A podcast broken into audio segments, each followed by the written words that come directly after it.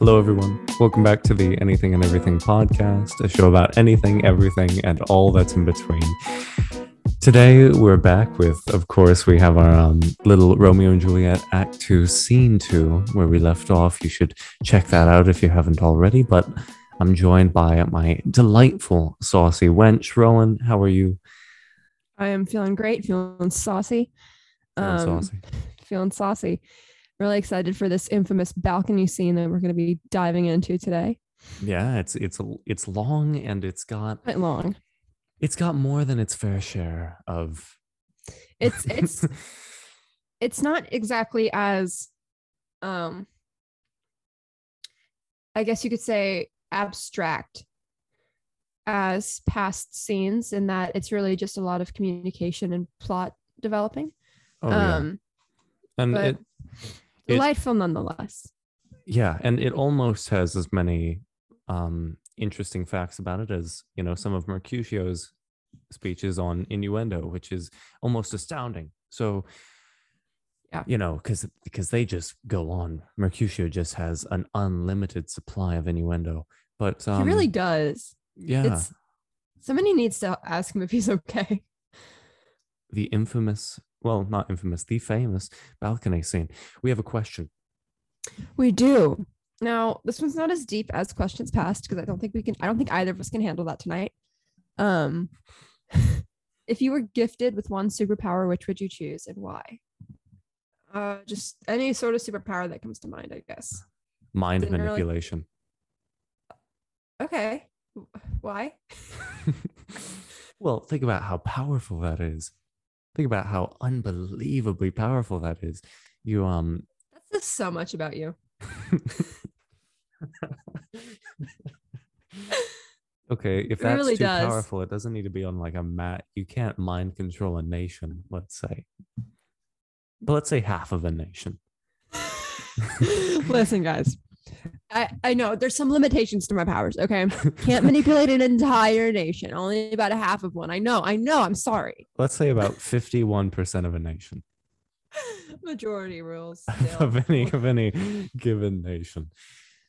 of any given nation. What would you choose? Oh boy. I don't see, I really don't know. I feel like I answer something different every time I'm asked this on like a personality quiz or something. Um, I love the idea of um fire powers. I think that's really cool. Um, not exactly like all that useful day to day, but cool. Um, equal But to cool fly, like invisibility, like super like cliche, like um nothing like mind manipul- manipulation of 51% of a nation. Can't get that crazy, okay? Why not? Um, because I just don't have the mind capacity to think that crazy. I can't get over that. 51% of a nation. I mean, it's still the majority. Yeah. Um, sp- so specific. well, um, I think I think if I had to choose, I think fire powers would be cool in like a fight. yeah, like, anytime you're approached in an alley, you will literally incinerate the competition. I just think like Leo Valdez from the Heroes of Olympus series, or maybe water, and then I can live my Percy Jackson dreams. Oh god. He's got some pretty crazy like Poseidon powers. Um, but I wouldn't know. I wouldn't say those are superpowers as much He as he can like hold his breath. he Yeah, doesn't even have to hold his breath. He can just breathe in water tie. He doesn't even have to hold his breath. Okay. Um, but those aren't exactly superpowers. Those are just kind of godly powers. a question for next week. Is it a pen? But um, without Oh further gosh. ado, do. shall adieu. Shall I read this scene summary or would you like to? Go ahead. Oh, I'm going to read so much of it. Okay, so we have Romeo and Juliet. And of course, Romeo stands below Juliet's balcony. The vast majority of humanity is familiar with this. Um, it's quite the staple of any curriculum. And uh, he's just being a bit of a creep. I mean, if she did not reciprocate his feelings, oh my God, that would, this would be a whole different play. So, not knowing that he's there, Juliet speaks out, wondering why Romeo must be a Montague and she a Capulet. She thinks a name is simply a word and it would be easy for Romeo to take on a new name and therefore not be forbidden to her. Romeo, of course, reveals himself because he doesn't have any attention span, failed the marshmallow test first try, agreeing to forsake the name Romeo if he can have her love. And Juliet warns him that as a Montague, he'll be killed if he's spotted, but Romeo doesn't care. So this is what we've got. And of course, at the end, there's a little bit of a tidbit, which is, um, yeah, I might as well just say it now. So at the end, they just they discuss we should get married. You know, I, I No, think that'd be Casually. I, I think that would be pretty cool. Not gonna lie. Um, and so they decide to create plans, which will be followed up in the next scene. But um, Spoiler Uh, alert. spoiler alert. In case you didn't know. Act two, scene two, Capulet's orchard. Enter Romeo. Yeah. So we're going to be doing the same thing we did last week, where we read the entire scene and then we go back and analyze the entire scene. Um, we've got three characters in this scene. Um, but I would assume whoever plays Romeo would just read for nurse at the end. So, Mhm. um, who would you like? I know you hate Romeo, so just hate him with a passion. Yeah, but I'm. Am I fit to be Juliet? I don't know. This, this That's the question on everybody's minds. this problem bounces with me. Okay. Does it? Is this your chance to explore that? No. No. no, No. it's not. No, thoroughly explored back in my college days, and I've I've finally come down to rest. But we have Romeo here. So I take it you'll be reading from Romeo then? Yeah. okay. He jests at scars that never felt a wound. But soft, what light through yonder window breaks? It is the east, and Juliet is the sun. Arise, fair sun, and kill the envious moon, who is already sick and pale with grief, that thou, her maid, art far more fair than she. Be not her maid, since she is envious. Her vestal livery is but sick and green, and none but fools do wear it. Cast it off. It is my lady, oh, it is my love. Oh, that she knew she were. She speaks, yet she says nothing. What of that? Her eye discourses. I will answer it. I'm too bold. Tis not for me she speaks. Two of the fairest stars in all the heaven have some business to entreat her eyes to twinkle in their spheres till they return. What if her eyes were there, they in her head? The brightness of her cheek would shame those stars as daylight doth a lamp. Her eyes in heaven would through the airy regions stream so bright that birds would sing and think it were not night. See how she leans upon her cheek. No, rather, how she leans her cheek upon her hand. Oh, that I were a glove upon that hand, that I might touch that cheek. I me. Good Lord, she speaks. Oh, speak again, bright angel, for thou art as glorious to this night, being o'er my head as is a winged messenger of heaven unto the white, upturned, wondering eyes of mortals that fall back to gaze on him when he bestrides the lazy, puffing clouds and sails upon the bosom of the air. oh, Romeo, Romeo, wherefore art thou, Romeo? Deny thy father and refuse thy name, or if thou wilt not, but be be but sworn, my love, and I'll no longer be a Capulet. shall I hear more, or shall I speak at this? Tis but thy name that is my enemy. Thou art th- thyself, thou not Montague. What's Montague? It is nor hand, nor foot, nor arm, nor face, nor any other part belonging to a man. Oh, be some other name. What's in a name? That which we call a rose by any other name would smell as sweet. So Romeo would, were he not Romeo called, retain that dear perfection which he owes without that title. Romeo, doff thy name, and for that name which is no part of thee, take all myself. I take thee at thy word. Call me but love, and I'll be new baptized. Henceforth, I never will be Romeo. What man art thou that, thus bescreened at night, so stumblest on my counsel? By a name I know not how to tell thee who I am. My name, dear saint, is hateful to myself because it is an enemy to thee.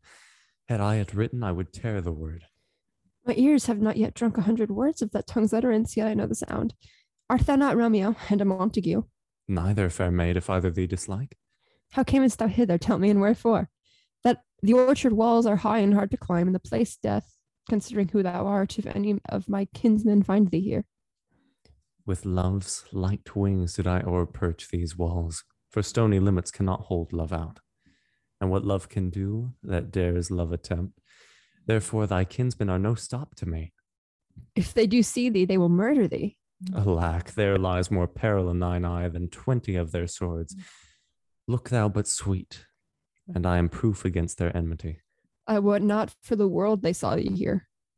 I have night's cloak to hide me from their sight. and but thou love me, let them find me here. My life were better ended by their hate than death prorogued. That is a word I haven't seen. Prorogued, wanting of thy love. By whose direction foundest thou out this place? By love, who first did prompt me to inquire. He lent me counsel, and I lent him eyes. I am no pilot, yet wert thou as fair as that vast shore washed with the farthest sea, I would adventure for such merchandise. Thou knowest the mask of night is on my face, else would a maiden blush, but paint my cheek for that which thou hast heard me speak tonight. Fain would I dwell on form, fain, fain deny what I have spoke, but farewell, compliment. Dost thou love me? I know that wilt say I, and I will take thy word. Yet if thou swearest, thou may prove false. At lovers' perjuries, thou say Jove they say Jove laughs. Laughs. O gentle Romeo, if thou dost love, pronounce it faithfully. Or if thou thinkest I am too quickly won, I'll frown and be perverse and say thee nay. So thou wilt too, but else not for the world. In fair, in truth, fair Montague, I am too fond, and therefore thou mayst think my behavior light. But trust me, gentlemen, I'll prove more true than those that have more cunning to be strange. I would have not been more strange, I must confess, than that thou overheardst me ere I was ware, but my true love's passion. Therefore, pardon me, and not impute this yielding to light love, which the dark night hath so discovered. Lady, by wonder blessed moon, I vow that tips with silver all these fruit tree tops. Swear not by the moon, the inconsistent moon, that monthly changes in her circled orb, lest that thy love prove likewise variable. What shall I swear by? Do not swear at all.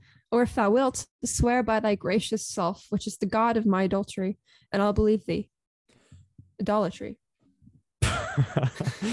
if my heart's dear love well, do not swear. Although I joy in thee, I have no joy of this contract tonight. It is too rash, too unadvised, too sudden, too like the lightning which doth cease to be ere one can say it lightens. Sweet good night. This bud of love by summer's ripening breath may prove a bounty, beauteous flower when next we meet. Good night. Good night. As sweet repose and rest come to thy heart as that within my breast. Oh, wilt thou leave me so unsatisfied? What satisfaction canst thou have tonight? the exchange of thy love's faithful vow for mine. I gave thee mine before thou didst request it, and yet I would it were to give again. Wouldst thou withdraw it? For what purpose, love? But to be frank and give it thee again, and yet I wish but for the thing I have. My bounty is as boundless as the sea, my love is deep. The more I give to thee, the more I have, for both are infinite. I hear some noise within. Dear love, adieu. Anon, good nurse. Sweet Montague, be true. Stay but a little. I will come again. Oh, blessed, blessed night. I am afeared. Being in night, all this is but a dream, too flattering sweet to be substantial. Three words, dear Romeo, and good night indeed. If that thy bent of love be honorable, thy purpose marriage, send me word tomorrow by one that I'll procure to come to thee, where and what time thou wilt perform the rite, and all my fortunes at thy foot I'll lay, and follow thee, my lord, throughout the world. Madam, I come anon. But if thou meanst not well, I do beseech thee. Madam. By and by I come to cease thy suit and leave me to my grief. Tomorrow will I send. So thrive my soul. A thousand times good night. A thousand times the worse to want thy light. Love goes toward love as schoolboys from their books, but love from love toward school with heavy looks. Hist, Romeo, hist. Ah, for a falconer's voice to lure this tassel gentle back again. Bondage is hoarse and may not speak aloud, else would I tear the cave where echo lies and make her airy tongue more hoarse than mine with repetition of my Romeo's name. It is my soul that calls upon my name, how silver sweet sound lovers' tongues by night like softest music to attending ears. Romeo. uh, what? okay. My My nyas. at what o'clock tomorrow shall I send to thee? At the hour of nine. I will not fail. Tis twenty years till then. I forgot why I did call thee back. Let me stand here till thou remember it, I shall forget to have thee stand there, remembering how I love thy company. and I'll still stay to have thee still forget forgetting any other home but this. Tis almost morning, I would have thee gone. And yet no further than a wanton's bird who lets it hop a little from her hand like a poor prisoner in his twisted gyves, and with a silk thread plucks it back again, so loving, jealous of his liberty. I would I were thy bird. Sweet, so would I. Yet I should kill thee with much cherishing. Good night, good night. Parting is such sweet sorrow that I shall say good night till it be morrow. Sleep, dwell upon thine eyes, peace in thy breast. Would I were sleep and peace so sweet to rest. Hence will I to my ghostly friar's cell, his help to crave and my dear hap to tell. Okay. Oof, stumbled through that. oh boy. Nyaz? My nias, I don't know, man. No, I, I I've seen that word so many times in you know actually analyzing the thing, but I never gave a second's thought to um how do I pronounce that? how am I like some words you just don't even try to pronounce. You just acknowledge acknowledge it exists. And so you actually have to pronounce it. how am I gonna pronounce that? Oh goodness. But um yeah, so that was the balcony scene. We hope you all enjoyed. Us, Love uh, that scene. it is a good scene, isn't it? It, it really is. And Romeo isn't completely unbearable in it. I wouldn't, I mean, if anything, I feel like he's more unbearable. Oh really? Oh really? Well, if anything, his um his unbearability is countered by um Juliet's. Um, yeah, I would. Yeah.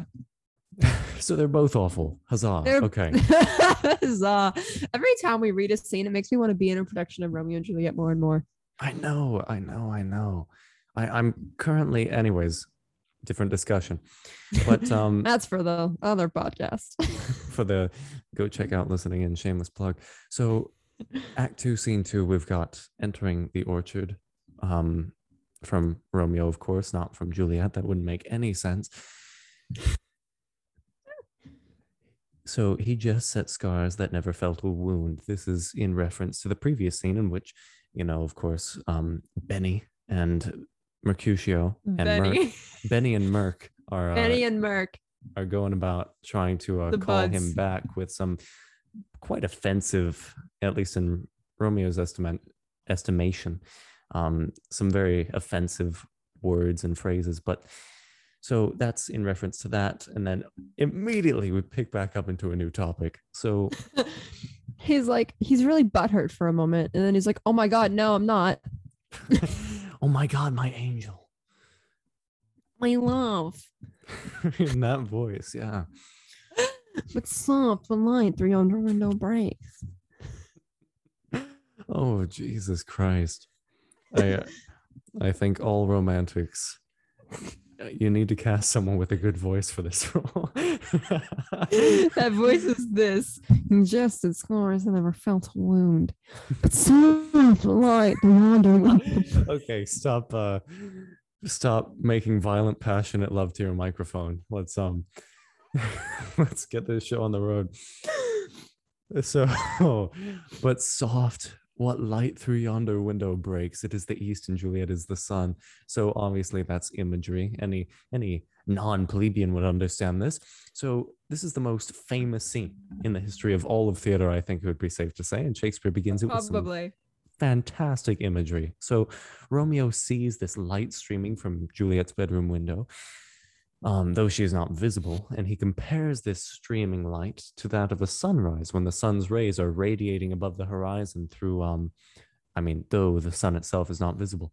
So yeah, just some lovely. You can really imagine that scene as you're walking through the woods, the break of dawn. Yeah, and um, quick promo for the Instagram. Check out the Instagram for a nice little meme I made. oh, Um, Matt, she's so proud. She's I'm so listen. proud. I'm so proud of this. I think it's really funny. Never been done before. we I'm were in a call for like three hours before. That was all she was talking about. That was just. I I would keep on going like, yeah, and you know, great tragedy struck my family, and she'd go, oh, but this meme though. Have You'd you be like, seen this "Yeah, vine? so Going through some really tough times right now. I'm like, okay, yeah, but like this meme I made.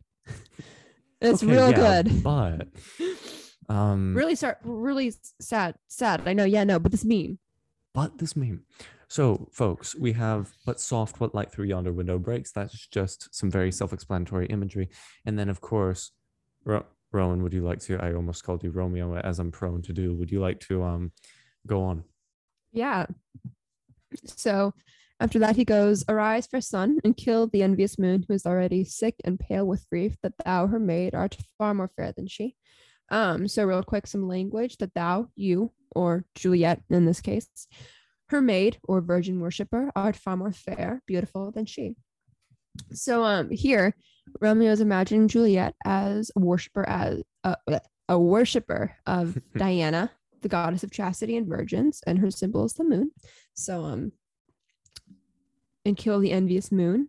Di- whacked my ring light. Loving that. Um Very top-notch content here, folks. guys quality content um yeah so here diana is envious because juliet is more beautiful than she is and it's made diana pale with grief um and it, that explains why the moon's light is sickly and pale compared to that of the sun. So we've got a little bit of um comparison here and a little bit of like light dark. Um i really hope nobody heard that. Um uh comparing the sun and the moon here. Um, Romeo calls on Juliet to rise and kill the jealous moon, um, which the real sun will appear to do once it rises above the horizon and the moon becomes barely visible.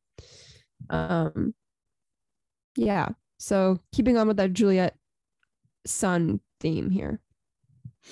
Yeah, no, it's um great. It it really is a great scene if you're just breaking it down. It it really um it's iconic for a reason. That's that's what I say to anybody who like disses Romeo and Juliet. I'm like, listen, Exactly. it's iconic for a reason. but not to her maid, since she is envious. Her vestal livery is but sick and green, and none but fools do wear it. What does that mean? Well, I'll tell you. So Please do. so um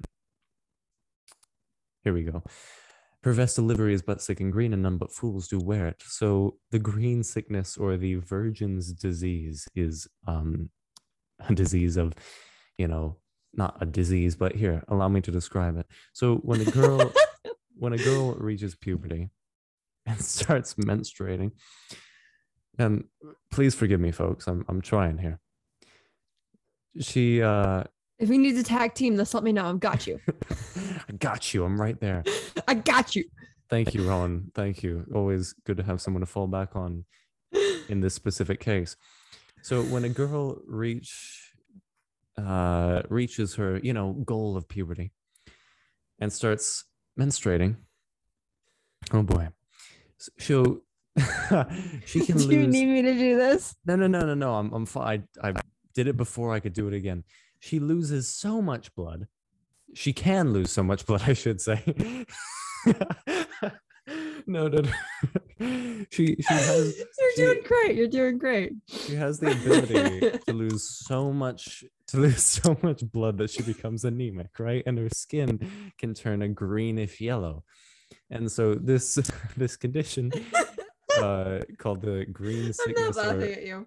or oh you 100% are what are you talking about and the virgin's screen sickness or the virgin's disease rarely seen today because it is very easily treatable but uh, in shakespeare's day it affected about one in five is the estimation so Young women specifically. yeah oh men don't menstruate Exactly. So- that's my point. young woman young women specifically just wanted to point that out just Yes, we just keep digging. We're just digging. Oh boy. It's but fine. um yeah, so so much blood. Mother Nature just slapped him right up the side of the skull. And uh yeah, Uh, so pretty much. That's that. That's about how it feels. Yeah. Rowan take it Rowan take it away. Um. So I'm just gonna like finish you off there. Ooh. Um. It was also known as the Virgin's disease because it mostly affected young unmarried women. Um, and in that time, if you were unmarried, that just meant you were a virgin. Um, because you context clues, guys. Not nowadays, um, am I right, gents? and um, according to standard medical advice from the time, the cure for this disease was simple: have sex. Um, so essentially, calling Diana virgin, which we all then knew.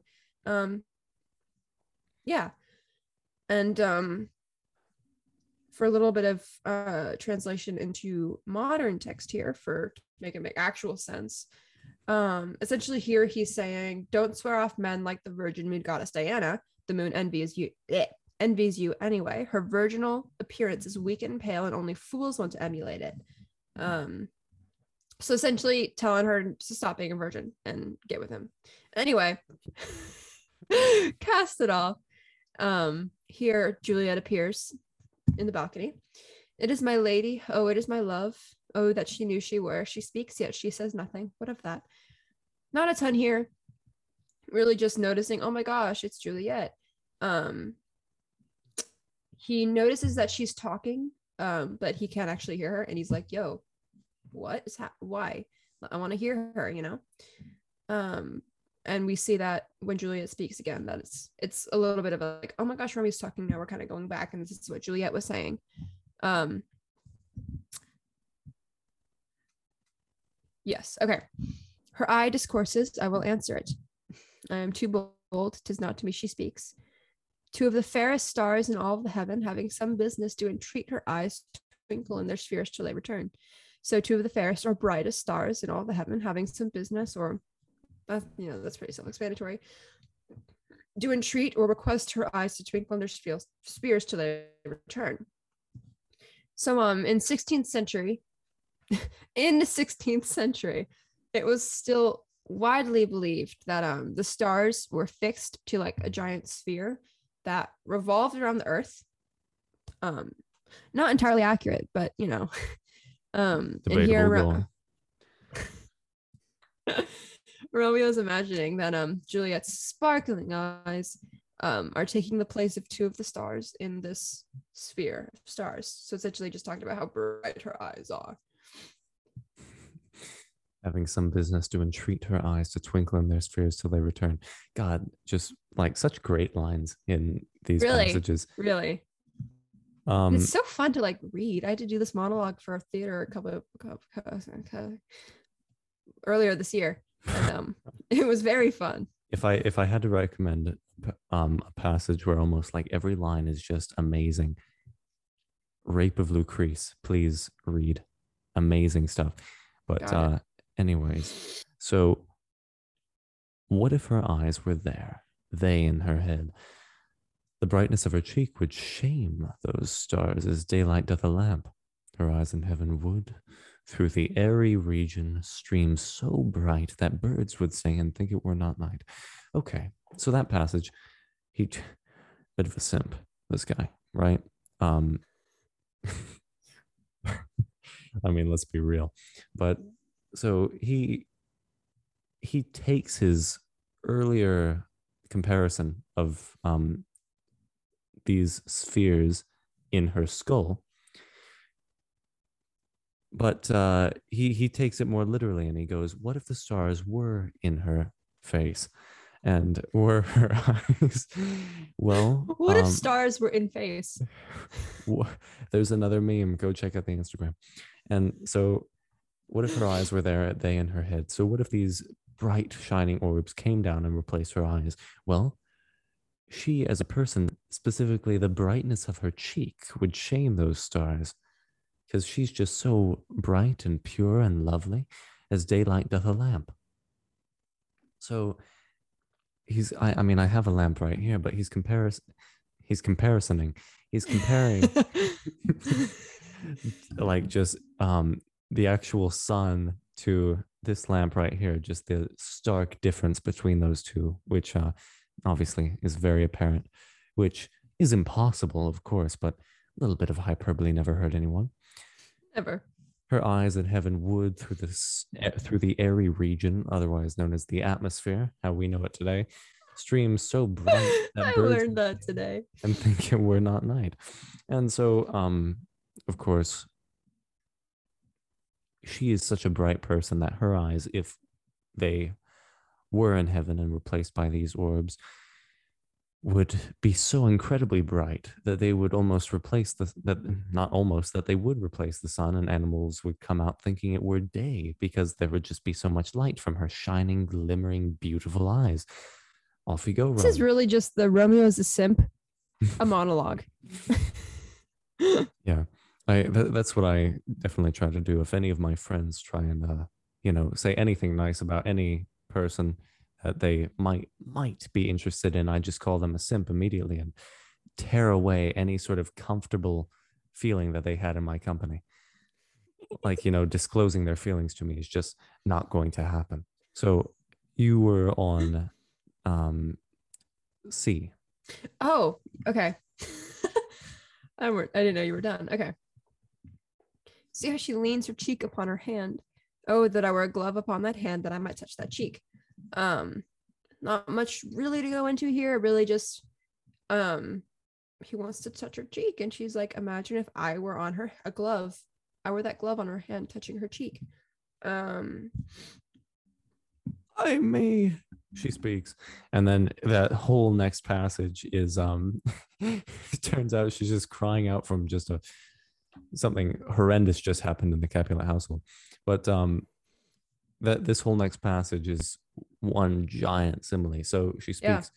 Oh, speak again, bright angel, for thou art as glorious to this night, being o'er my head as is a winged messenger of heaven unto the white, upturned, wondering eyes of mortals that fall back to gaze on him when he bestrides the lazy, puffing clouds and sails upon the bosom of the air.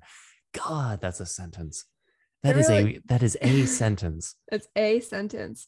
That's one thing about this whole scene is that it's not as like intricate as say like a Mercutio monologue like Queen Mab, where it's just like constant no innuendo and so much double meaning, but it's so so metaphorical and so like so just so much comparison and simile and it's much lighter. Yeah, it's much more think, colorful. Yeah, than I think the rest of the play, or at least the play up until now. And it, what's interesting to me is that there really isn't a ton of rhyming. Like they really rely mostly on language and form a little bit um as you'll see later with some shared lines but um um this, would you like to explain that simile i well yeah I, I i would like to try. So this very self-apparent very self-apparent. So juliet he's just really digging into this whole thing of juliet is an angel right and so he takes this idea and he goes oh she's this winged messenger of heaven and he compares his looking up at Juliet to mortals looking at an angel because she's just that amazing, apparently. I know I man, I I I hope to feel this way someday. Yeah, I think this is like the quintessential like I hope I'm this in love with somebody one day that I can just like pull similes out of my butt. I'm pressing X to doubt that one, but we'll we'll see. All right off you go. Off you get. Um. So now we've got the famous. Everybody knows it. Everybody loves it. Romeo, Romeo, wherefore art thou, Romeo? but what does wherefore mean, Ron? What does wherefore mean, Ty? It means why. It I think a lot why? of people. I mean, so here she's asking, "Why are you Romeo?" Which is, it's like, what even is a knife? Like, why? why are you Romeo? It seems like such a stupid question. It seems that way. On Sorry, that. my sister came in here. Oh, um, how dare she? So he, she's asking here, why are you Romeo? Why are you a Montague? Deny thy father and refuse thy name, or if thou wilt not, be but sworn my love, and I'll no longer be a Capulet. So here she's saying essentially, disown your family, refuse your name. Um, just stop, stop being a Montague. Um, and if you won't, it. um, swear my love and I will stop being a Capulet. So pretty much she's just like agonizing over the fact that their families are not that they're not supposed to be in love. It's like, you know, um, as one does. So close, and she's saying so pretty much. Um she's saying if you're not gonna if you won't stop being a Montague, I'll stop being a Capulet. We'll do whatever it takes. And then um, Romeo, of course, likes to pipe up at every conceivable moment. And he goes, Pretty much. Shall I hear more or shall I speak at this? I don't even need to explain that one. Should I speak right now or shall I, uh, oh, shall I listen in? Maybe I do need to explain it for me. Should I listen in or um, speak right now? yeah. He listens in. Juliet. uh, That's uh, that's also an aside, so it's not actually. It's asked. She's he's talking to the audience here, asking for the audience's advice, which um didn't mention it before, but in Romeo's initial monologue, um, if we're thinking like from an acting perspective, um, he's really ta- talking to the audience. He's asking the audience. He's conferring with the audience. I don't think that's the right word. Um, he's really just talking to the audience, like, "Yo, this is a very beautiful woman." Um, Yeah, it depends on how you direct it. I yeah, guess. it depends on how you direct it, how you perform it, how you how you um perceive the the text, um, how you interpret it. Um, yeah. Anyway, He's just like, so this Montague is outside this woman's window, just fantasizing and just going, how is it possible that someone on this earth is this beautiful? A little creepy. he doesn't go outside a lot. not a lot. And, you know, when he does, this happens. So, As we've noticed when like every time he left the house before, it was because of it was because he was agonizing over Rosalind. yeah. He was depressed and in love with Rosalind, and now he's out here like showing up at women's balconies like, I love you. but we Um, have a whole chunk of Juliet text. We so do. Go for it. All right. Tis but thy name that is my enemy. Thou art thyself, though not a Montague. What's Montague? It is nor hand, nor foot, nor arm, no face. Oh, be some other name belonging to a man. What's in a name? That which we call a rose by any other word would smell as sweet. Again, another iconic line. So Romeo would, so Romeo would, were he not Romeo called, retain that dear perfection which he owes without that title. Romeo doff thy name, and for thy name, which is no part of thee, take all myself. Um, so it's again nothing too complicated here, more just like going on about that name thing, getting kind of philosophical if you think about it. Hmm. um, she's really just um, she's really kind of detaching Romeo from his name, um, in a way that that which we call a rose by any other word would still smell as sweet. So like, you take this rose, if you were to call it, I don't know, Jeff, it would still smell as sweet as a rose smells. Although you would Um, have a little bit less respect for it. Shut up. Um, and at the so I'm just gonna go ahead and translate this. If it's only your name, which is my enemy, you are who you are, even if you aren't weren't a Montague. So then she goes on, what is a Montague? Um, it's not a hand, nor a foot, nor an arm, nor a face, nor any other concrete part of your body. It would be some other name. What's in a name? A rose would smell sweet. Da, da, da, da. Uh, Romeo, if he had a name besides Romeo, would be just as perfect as he as he is with that name now. And then she goes to ask Romeo, take off your name, and in exchange for that superficial part of you, take all of me. So essentially, he she's just kind of saying, "Stop being a Montague, and you can have me." oh man. It's a really messy way to explain that, but uh, you get the point. This is like a guy's dream right now. Just renounce your name and we'll see what happens. We'll uh, we'll uh, go from there. Romeo at the stage direction aloud pipes up at this and goes, I take thee at thy word now, speaking to Juliet. Call me but love, and I'll be new baptized. Henceforth, I will never be Romeo. And so, what this means, again, very self explanatory. Romeo has a lot of those coming further down into the scene, but I will take thee at thy word. So, he's obviously referring to Juliet's speech just previous. Uh, and he goes, You know what? I'll take you up on that offer. Call me but love not Romeo, and I'll be newly baptized. I'll be a new person. Henceforth, I never will be Romeo, because she seems to take such grievous offense with the name Romeo. She's like, he's like, yo, you hate my name. I get it. I'll change my name. Just love me. um, yeah. So then Juliet continues. What man art thou that thus bescreened in night, so stumblest on my counsel? Um, so she's a little creeped out. Like, who is this man? who is who is this man hiding in the night, overhearing my very private thoughts that I'm speaking out of my balcony? Um, yeah. So she's kind of like, "Yo, you hear something?" and then Romeo goes, I, by a name I know not how to tell thee who I am. My name, That's dear so saint, is hateful to myself because it is an enemy to thee. Had I had written, I would tear the word. So he's just really, re- just such a sim. He's really digging in and going, I, you know what? I, I, I would tell you who I was, but we seem to have kind of ruled that out. So I'm not sure exactly how to address myself. Out of context, it's a very passive aggressive couple of lines there. It's by like a name. it's like my name is hateful to myself because it is an enemy to thee. It's very aggressive if you take if you take it out of context. But um Cannot wait to see you play this. Um, by a name, I know not know who I am. um, and I'm, I've instantly invited. So by a name, I know not how to tell thee who I am. My name, dear saint, is hateful to myself because it is an enemy to thee. Had I it written, I would tell the word. I, I would tell you, but you seem to hate ro- the word Romeo, so I, I'm not really sure how.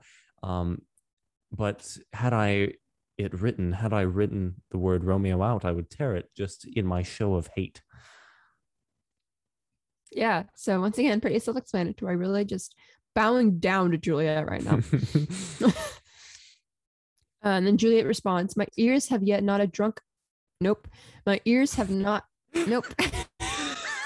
uh, can you tell it's late? My It's- ears yeah. have not yet drunk. Thank you. A hundred words of thy tongue's uttering, yet I know the sound. Art thou art thou not Romeo and Montague? So um Romeo just went on this whole spiel about how he's aware of her hatred for his name, so he's not gonna say it. So Juliet's not so Juliet's like, yo, you're Romeo, right? Um, I haven't even heard you speak a hundred words, but I recognize your voice. Aren't you Romeo and Montague? Again, pretty self-explanatory.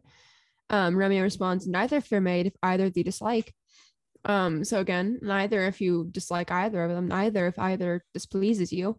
Um, again, really just milking the fact that she doesn't seem to like his name, either of them for that matter.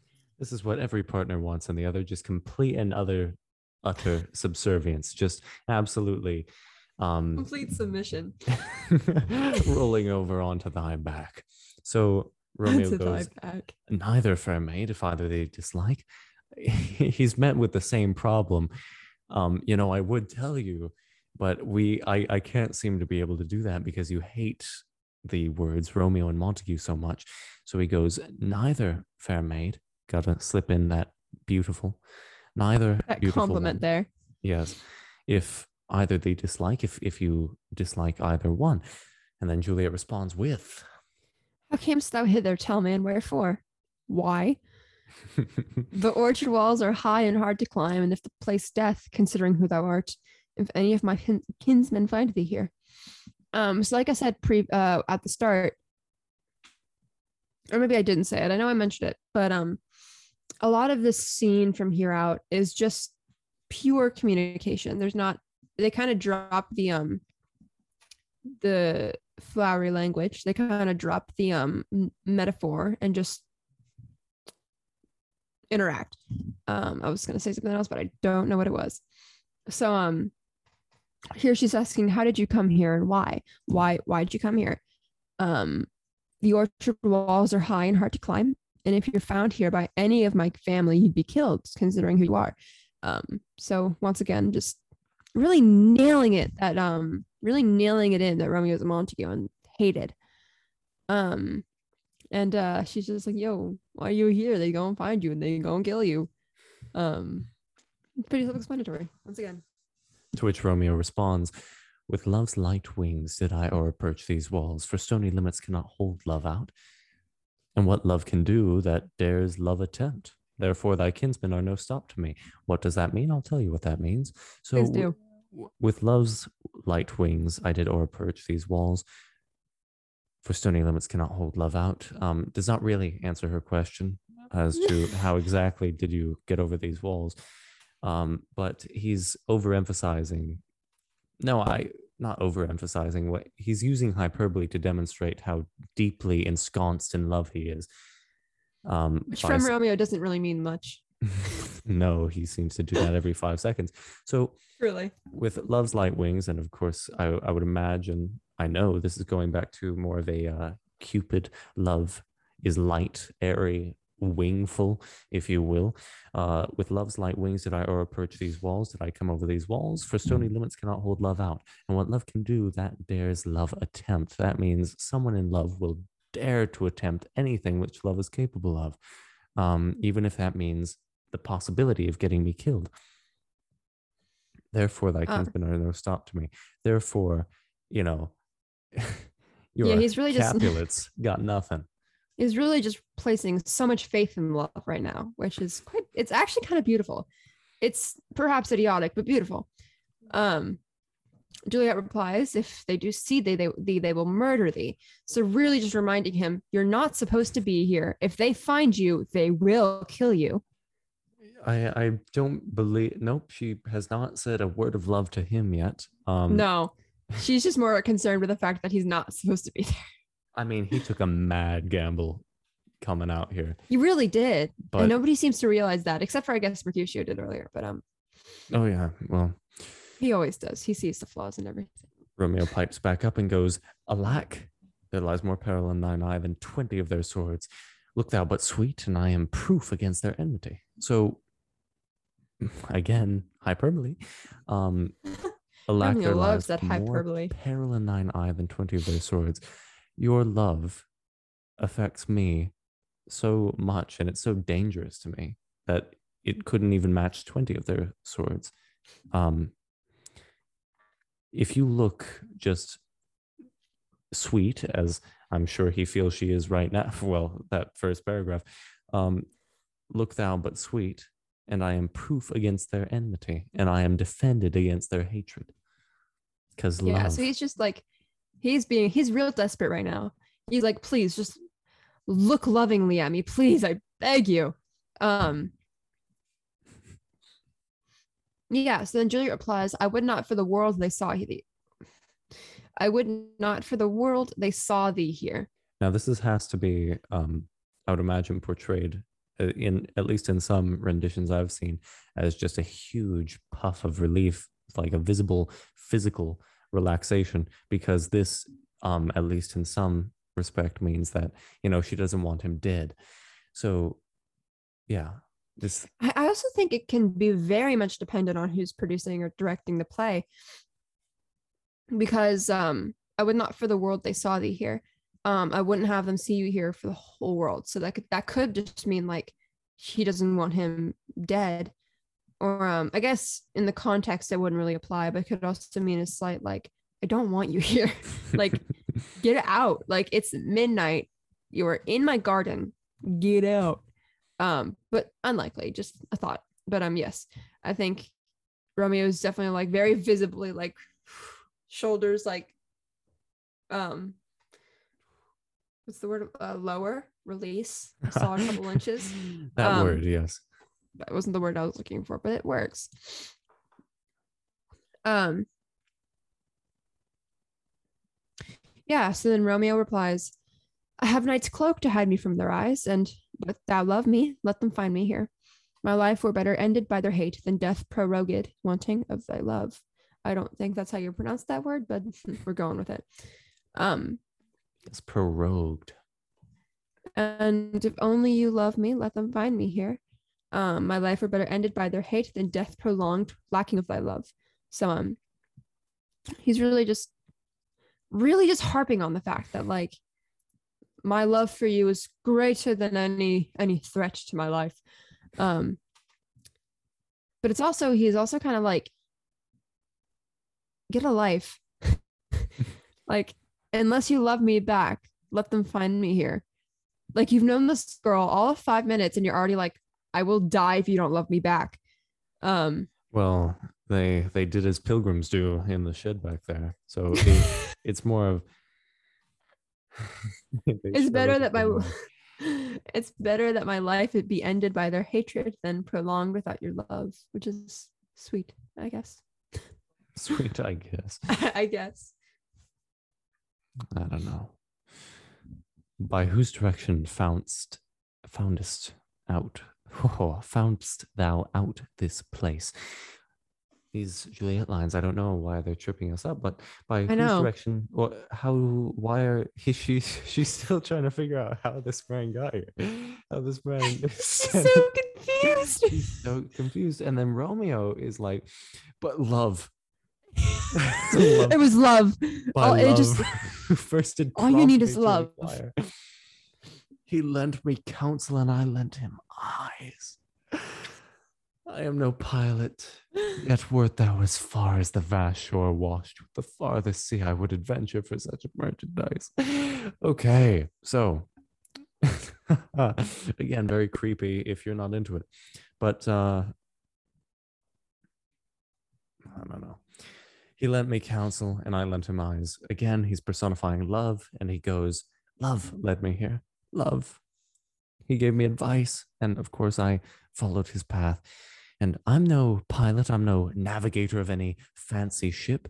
Yet wert thou as far as that vast, desolate shore washed with the farthest sea, far, far away, I would adventure, I would journey for such goods. And um, of course, you have a little bit of a metaphor.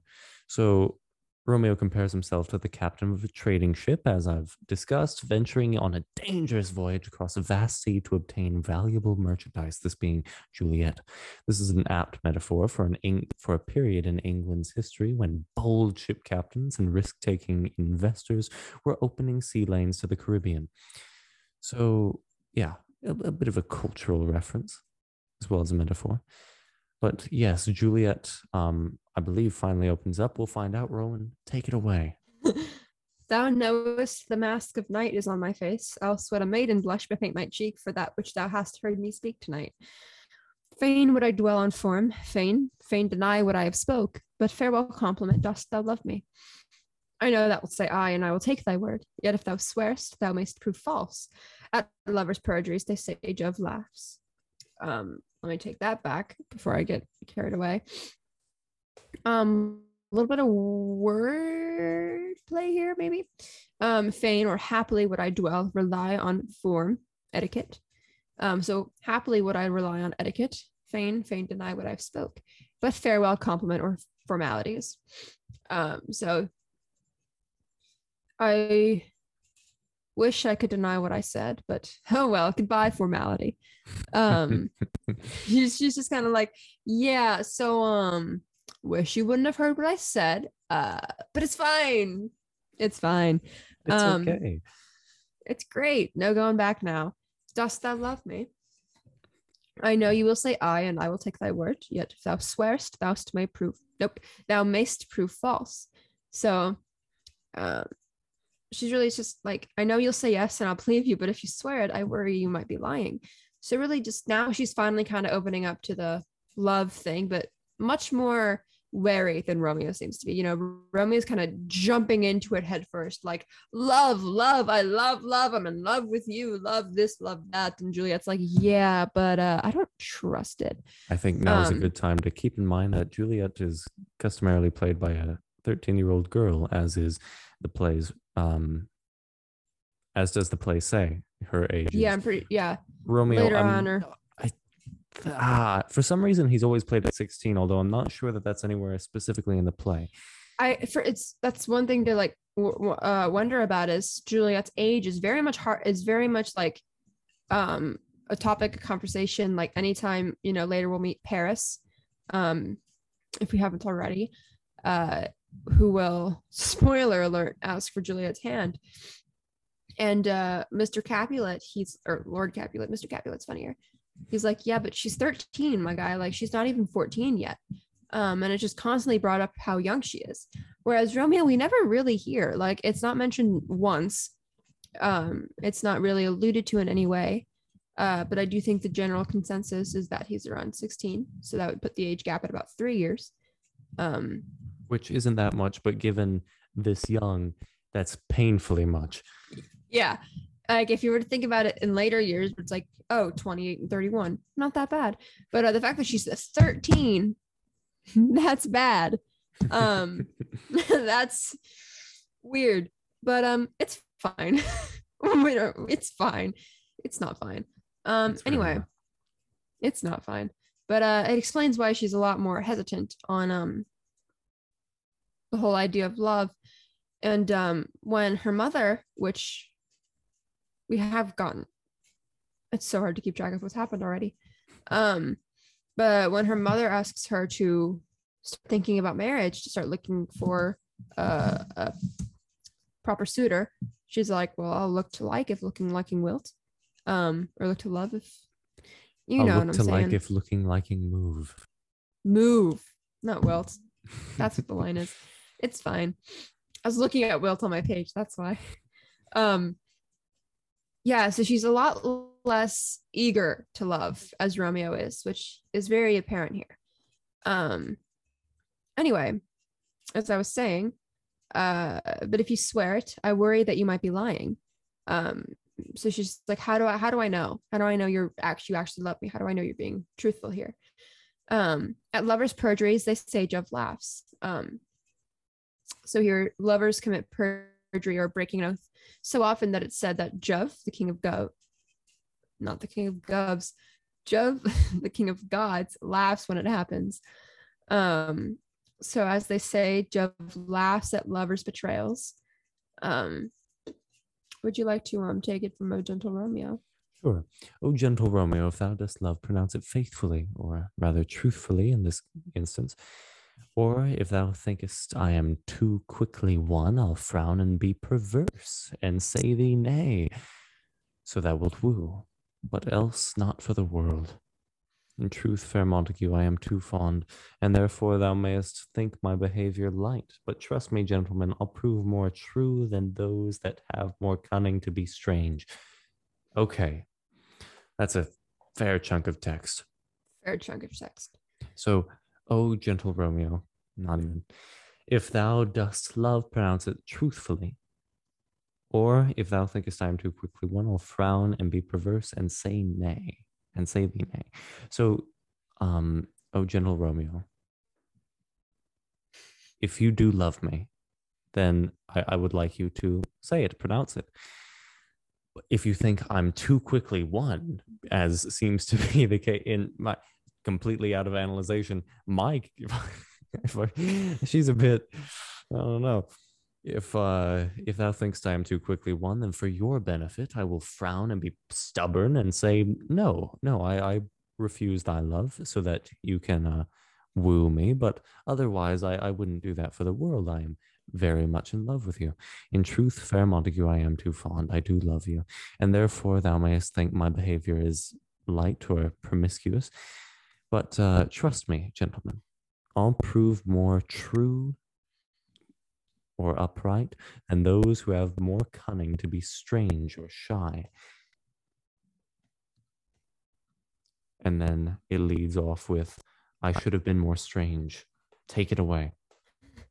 should have been more strange that I should have been more strange, I must confess, but that thou overheardst ere I was ware my true love passion. Therefore pardon me and not impute this wielding this wielding to light love, which the dark night hath so discovered. So you've got a little bit of wordplay here, um, albeit insignificant, but um there's the antith- antithesis here of light love followed by dark night. Um, once again, pretty insignificant, but um may as well note. Uh, so um, yeah. So she's saying here, I, I should have made you try more. Um, not gonna lie, but then you overheard my speech there at the balcony, and um, where there's no going back. So pardon me for my boldness, and uh, don't think I'm taking this lightly in the dark night. Really, just like kind of not folding back on herself. Um. Just really kind of deciding, no, no. uh yeah she's really just like listen had i known you were there i would have played a little harder to get like I wouldn't have exposed myself so aggressively, but uh you heard me and um we're here now. We're in it now. Um yeah. So then Romeo comes in with uh what does Romeo come in with? Lady, by yonder blessed moon, I vow that tips with silver all these fruit tree tops. And then it cuts off. And she he gets interrupted. He gets interrupted. And By he go- yonder blessed moon I vow. so Mm. so Romeo goes, Okay, okay, I, I I see your rules, I see your justification. I will try and follow them as best I possibly can. And so he starts to vow and say truthfully what he means. Lady, by yonder blessed moon, I vow that tips with silver all these fruit tree tops. And then he's cut off. But that's quite a swell, swell bit of imagery we have there. So Romeo begins to swear his love until he's, of course, interrupted, as I've said. He swears by the moon, which, as it passes across the night sky, appears to be a silver ball atop the fruit trees in the orchard. So, very, very descriptive. And then Juliet comes in. Yeah. And uh, one more thing about that Romeo excerpt there is that uh, we're going, we're kind of going all the way back to the beginning of the scene, or yeah, the beginning of the scene with that moon uh, reference there. So it's a very common theme we're seeing with this scene is the constant um, comparison to the moon and the sun and very like astronomical themes. Um, yeah. So Juliet interrupts, swear not by the moon, the inconsistent moon, that monthly changes in her circled orb, lest that thy love prove likewise variable. Um, so just these two lines, we get a lot. So um, oh, swear not by the moon, the inconsistent moon. Uh, as we all know, we've got the phases of the moon. The appearance of the moon is constantly changing during its monthly course around the earth. And it's hardly the object by with by which a lover would want to swear his or her consistency. Um, that monthly changes in her circled orb or orbit. Uh, we're going back to that thought that the stars were believed to be fixed in a giant sphere that rotates around the earth. Um, the moon was also thought to be fixed in a different sphere, which also rotated around the earth, but um, just a different speed than the stars. Lest that thy love proved likewise variable. Um, so you might prove your love just as inconsistent, just as uh, impermanent. And then Romeo pipes up and goes, Well, I'm I'm I'm really trying here. What shall I swear by? And then Juliet goes, Do not swear at all. Or if thou wilt, swear by thy gracious self, which is the God of my idolatry, and I'll believe thee. So to dissect that, as I've said, Romeo goes, Come on, give me something. Juliet says, Don't swear at all. Or if you must, swear on yourself, which I already behold as much as a God. I already revere you, right? So I, I'll believe you if you do that. Romeo tries, as we see, but um, yeah, go on. If my dear heart's, let me take that back. If my heart's dear love, so if my beloved, and then he gets cut off again, Juliet just really not making up her mind here. Well, do not swear. Although I joy in thee, I have no joy of this contract tonight. So, um, in Shakespeare's time, all it took for a couple to be married was for them to swear an oath of their love for each other. So, a contract of sorts. Um, so not like modern where you have to sign a document. Um, you just just saying I swear I love you was all it took, and you could just in that time immediately start going at it without committing a sin or breaking the law. because uh reminder in that time you could not go at it so to speak without being married. Um Nose to the grindstone. so um for, for a marriage contract to be enforceable in a court of law it required a witness. But that could be anybody uh, even the barmaid in a pub so um in this scene when romeo swears his love for juliet he's essentially proposing that they become married right then right now he climbs right on up that balcony and just um goes ham as as my as my delightful co-host would say get at it as my as my very romantic co-host would say just pounding hard and relentlessly. So go on. So um when Romeo is swearing his love for Juliet here, he's essentially just proposing that they be married. And uh it's no wonder Juliet's like, um, calm yourself. And she's not exactly happy rushing into such a contract, uh, especially without a witness, without it being um valid, you could say. So then she goes on, it is too rash. Don't shake your head at me. I'm- it is too rash, too unadvised, too sudden, too like the lightning with which doth cease to be ere. One can say it lightens. So Juliet's comparing their relationship uh, with Romeo to lightning in that it's moving fast and she fears it'll end just as quickly, quick, quickly, quickly. So we all know lightning. It's it's there and then it's gone. And so she's a, hey now, you're a rock star. No, um, that would be a whole different. yeah. So she's just saying this is going way too fast for me. Uh, it's too unadvised. It's too sudden. It's too fleeting. Um. So she's like, "Sweet, good night. Um, take it away." I've been talking for too long. Sweet, good night. Uh.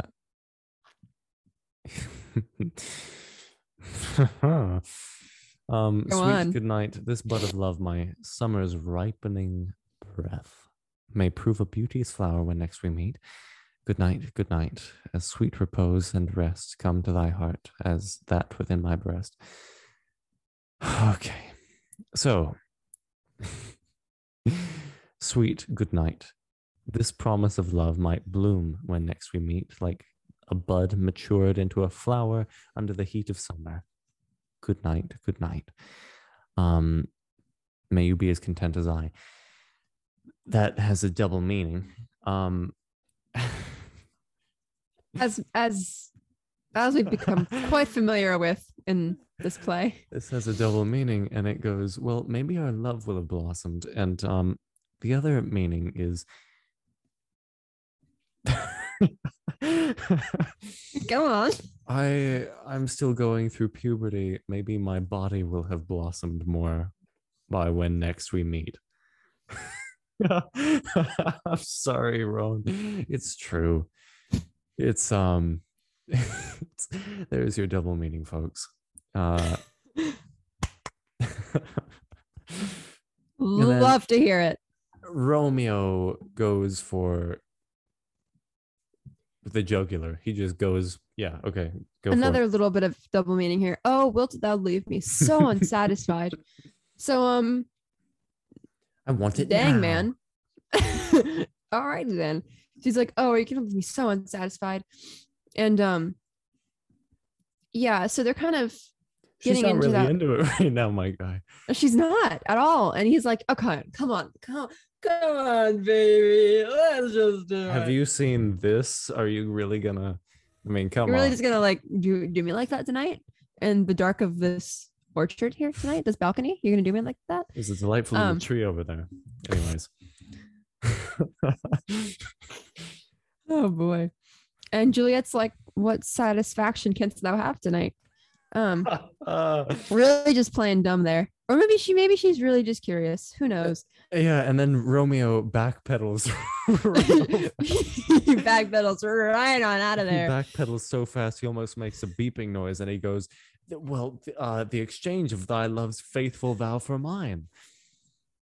And yeah, there's not much to explain there. He's just like, oh shit. Uh and then Juliet's like, I gave thee mine before thou didst request it, and yet I wouldn't were to give again. Um, he's like, I wish I had my vow to give it to you again, but uh, I gave it to you earlier, man. Well, uh, wouldst thou withdraw it? For what purpose, love? Okay, and this this delightful little bit. Um you'd take it back for what why why would you take it back? And then It's not like I'm being really creepy right now. no, no, no. What? Juliet says, but to be frank and give it to thee again. Um, so here Juliet's use of the word frank, uh, we've got a bit of a double meaning. uh, in one sense, frank just means free. So Juliet Juliet wants to be free to give her love, to give her vow of love again, to give her vow of love again. oh my god. Um, and then in another sense, the word means generous. So um, Juliet just wants to be generous to Romeo by repeating her vow of love.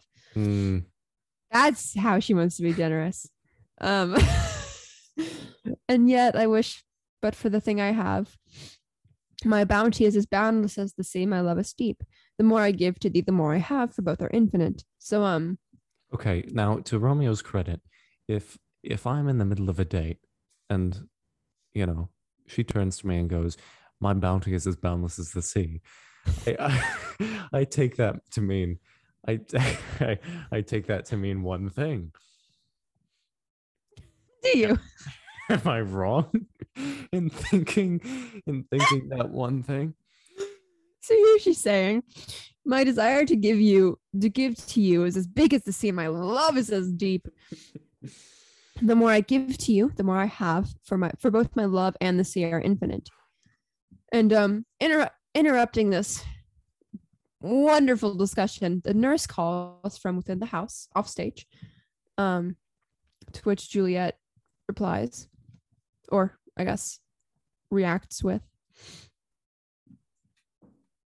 Oh, I hear some noise within. Dear love, adieu. Uh, so she's going to go with the nurse. The nurse, very impatient, yells again from within the house. And she calls back, going, Anon, good nurse, I'll be right there. And then back to Romeo. Sweet Montague, be true. Stay but a little, I will come again. She, she's like, okay, uh, you be faithful. I'm going to go buy time. I'll be right back. And then she exits for not the last time in this scene. Um, Not nearly.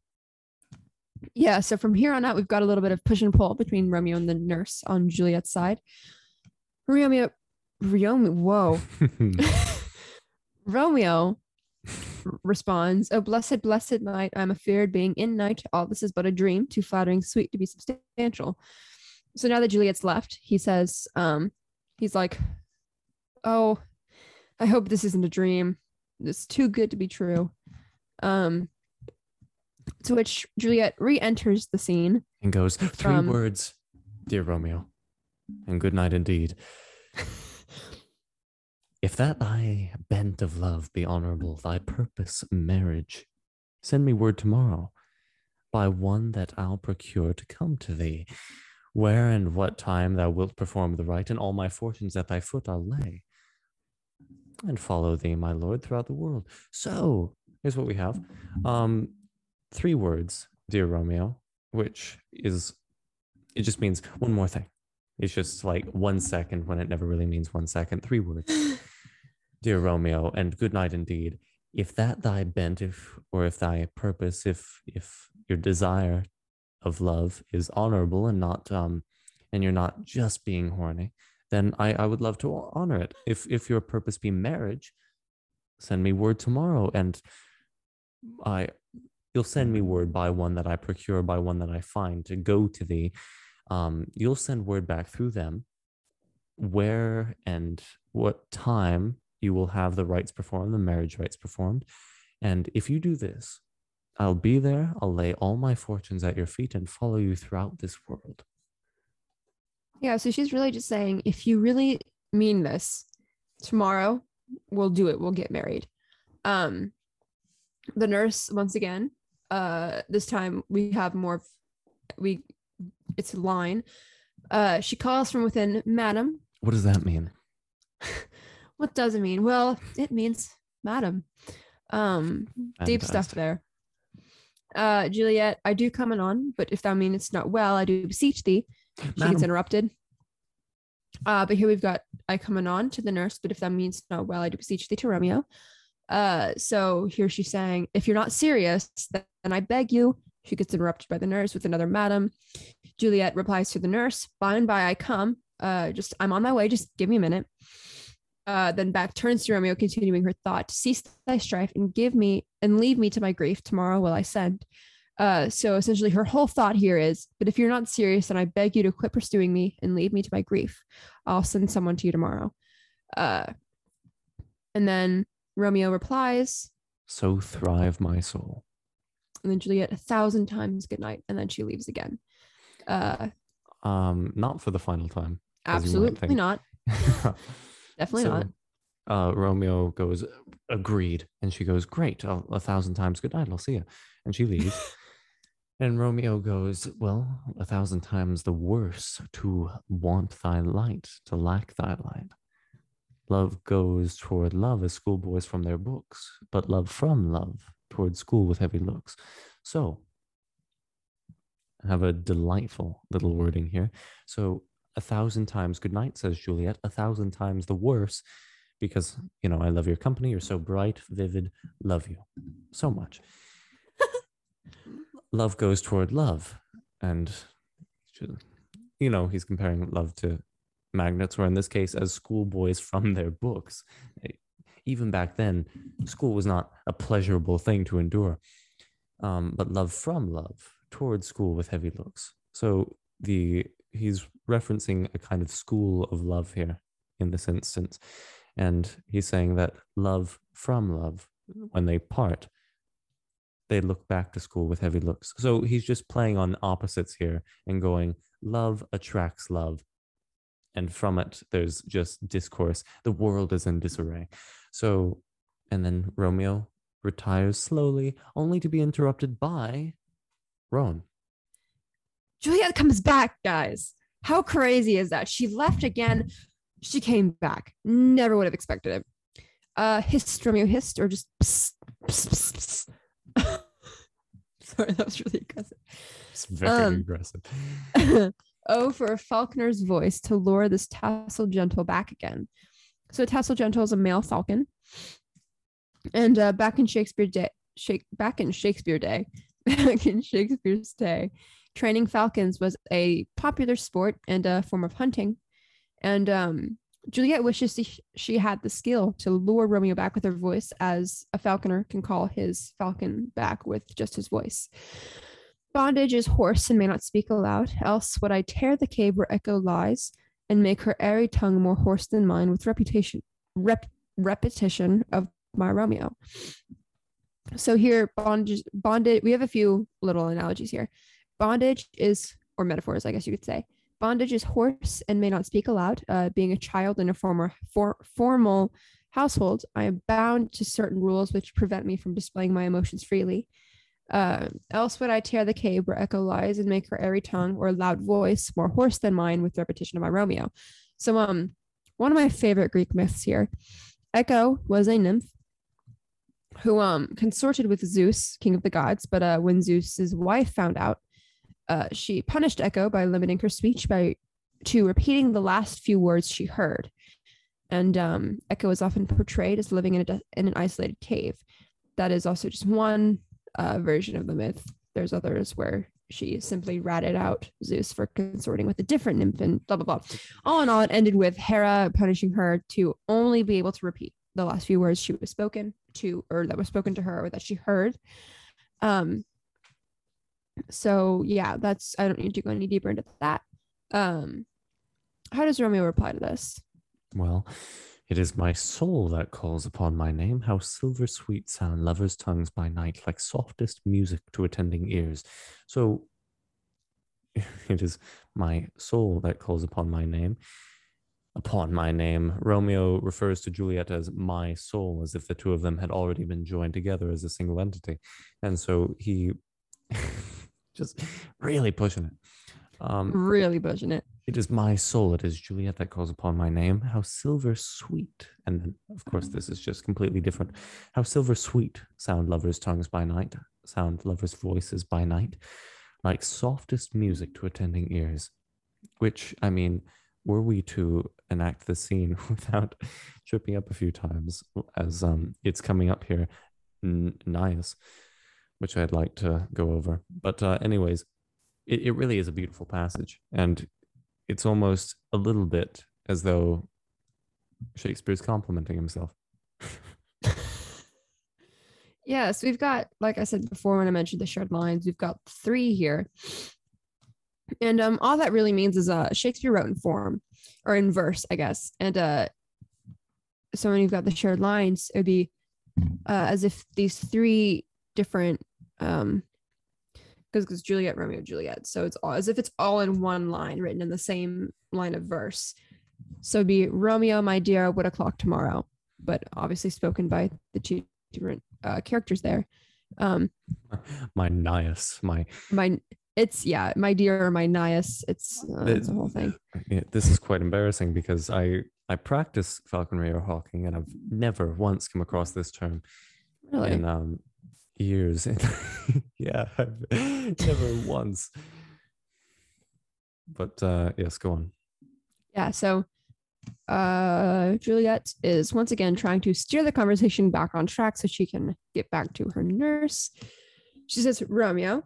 Uh, Ju- Romeo replies, my nyas, or uh, my dear in some translations, or I guess in some versions. Um, and that just picking up on Juliet's metaphor earlier, in which she called Romeo um, a falcon, he now refers to her as his nyas, or a baby hawk. Um, Juliet keeps on with, What o'clock tomorrow shall I send to thee? So once again, just like, listen, I get it. I'll, t- I'll send somebody for you tomorrow. Um, and she's asking when, pretty self explanatory, by the, by the hour of nine. Um, once again, another shared line here. So we're getting into a lot of shared lines in which essentially Shakespeare's just drilling into the fact that um they're kind of already working as one, as Romeo already compared to them, as Romeo already like um thought of them as being one entity. Now they are sharing lines, continuing each other, continue, whoa, continuing each other's thoughts. Exactly. Um, yeah. And upon hearing of Romeo's at the hour of nine, I will um at the hour of nine, I, I will be available. Juliet goes, I will not fail you. Tis twenty years till then. I forget I forgot why I did call thee back. So I I'm not going to fail. I'm Juliet. All right. I don't do that. Guys, I'm Juliet. Like, come on. Cut me some slack. Give me some credit here. And then she goes, "Tis twenty years till then," which um, I I I keep forgetting her actual age, but I would imagine no, that that's pretty accurate for that day's life expectancy, which was twenty years since uh, until I will expire or my body will fail and I will die. And then she goes, "I forgot why I did call thee back. Why are you here again? What, what did I say?" And then Romeo says, Let me stand here till I remember it. So really just I'll happily wait um, in your presence for you to remember. Juliet replies, I shall forget to have you stand there, remembering how I love thy company. Um, so she's just saying, I shall, I, I will intentionally forget why I called you back, just so you don't have to leave. Um, so it's it's a it's a really sweet um interaction here, and it's kind of like it kind of reminds me of like when you're like fight over who's gonna say goodnight first, like who's gonna get off the phone first. Like, no, you. Well, no, you. Um, it's like, well, I'm just not gonna talk, so you don't have to leave. Hmm. Um, and Romeo, and I'll still say to have the still forget, forgetting any other home but this. Um, stop this, cut this off. Tis almost morning. I would have thee gone, and yet no further than a wanton's bird then lets it hop a little from this from his hand, like a poor prisoner in his twisted gyves, and with a silken thread plucks it back again, so loving jealous of his liberty. Um, so we've got it's a little weird actually. Um, it's almost morning, and I want you to go, but I don't want you to go further than a little hop from my hand b- before you're pulled back uh, like the bird of a spoiled child who keeps the thing like a prisoner out of jealousy for its freedom. And then Romeo responds, going, I would I were your bird. I, I wish I was your bird so that you could take care of me. And then Juliet responds with, Sweet, so would I. Yet I should kill thee with much cherishing. Good night, good night. Parting is such sweet sorrow that I shall say good night. That I shall say tomorrow." good night to thee tomorrow. An iconic line there. Um, and then Juliet finally exits for the final time. Absolutely. But uh, sweet, so would I, yet I should kill thee with much cherishing. I would look after I, I would essentially pet you to death. I would look after you so carefully, and I would give you so much affection that it would kill you. It's like um squeezing with love just to death. Yeah, pretty much. And then Romeo to finish us off. Sleep dwell upon thine eyes, peace in thy breast. Would I were sleep and peace so sweet to rest. Hence will I to my ghostly friar's close cell, his help to crave and my dear hap to tell. First mention of our dear friend Friar Lawrence. Um, really love the guy. Just a Can you sense the sarcasm? Great, great guy. Yeah, so sleep dwell upon thine eyes, peace in thy breast. Um, pretty much just sleep well, sleep tight, don't let the bed. They the the, the um Shakespearean version of sleep tight, don't let the bed bugs bite. Um, wish Or I were sleep in let the peace. don't let the bed bugs cherish you too much. yeah. Um wish I were sleep in peace, so sweet to rest. Or um, if only I could be sleep in peace to rest there with you. Hence will I to my ghost your spiritual friar close friar's close cell or cottage. So um a friar is a member of one of these several Catholic uh religious orders. And um in some ways friars are like monks. Uh, they both take vows of poverty and chastity, but um in other ways, they are very different. Monks retreat from society and live an aesthetic life in religious devotion to a self-sustaining monastery, whereas a um a friar lives out in society and, and is devoted to providing services to his community. Services that we will find we will become very familiar with in this play. Um, his help to crave or ask, and my dear happiness to tell. So I'll go to the cell of my priest. I'll ask his help and tell him about my very good fortune, and then he too leaves Leaves exeunt. and that is the end of this very long scene that we've And that haphazardly stumbled through. that is our analysis today, folks, in as much detail as we could possibly muster, as you lot seem to enjoy. Yeah, As we enjoy, we very much enjoy these episodes, or at least I do. you know it yeah and if you if you'd like to um hear more banter between us and just our lives who we are as people and uh what we think on the complex issues of the world as i g- just grill rowan relentlessly listen to listening in a new podcast that we've launched featuring wouldn't you know it us Crazy how that works. that's insane Um, yeah, it's definitely more. It's less. It's eh, unscripted, Unscripted. unstructured. Very much, kind of what we were going for with this podcast, but didn't end up achieving. Mhm. Um, we just kind of talk. You you just listen in on our conversations. Um, very clever name. Very. I, I love it. I love everything about it. Um, I, as do I. It's it's quite the little passion project, and uh, yeah. yeah. So go We're not check really- that out. Yeah, we don't have much of a schedule. We're not like we're gonna post every week. Um, it's just kind of as we as, As we feel. the inspiration strikes. Um, so yeah, go check that out. Listen to us talk about as the first episode is called, and this podcast is called anything and everything. Um, But yeah, yes, w- with that, we we thank you guys very much. We hope you enjoyed this specific episode, and um, yeah. Oh. Check out all of our things, all of the places: Instagram, TikTok, the website, uh, YouTube. Now with video. which Um, I promise you, I promise you, Instagram and TikTok, those things are going to be booming. they're going to be. I have ideas. We've got a really great Romeo and Juliet meme that I'm very proud of, as I mentioned. Uh, I've got some ideas for the TikTok. Um, you'll be getting clips um, At anything Yeah. and everything Behind- pod. behind the scenes. Um, also, check out our Discord where you can um, most of the time listen to us record, listen to us plan. Um, This, keep in mind, is all found in the description of wherever you are listening to this podcast. also, the website. Uh, that's kind of like the hub for everything. Um, where you Yeah. can sign on to be a guest of the show should you so choose. Do be interesting though and have a topic to talk about. That always helps. always helps. Love that. Always helps. always helps. Uh, with that, We love you people. We've come to the end of our time.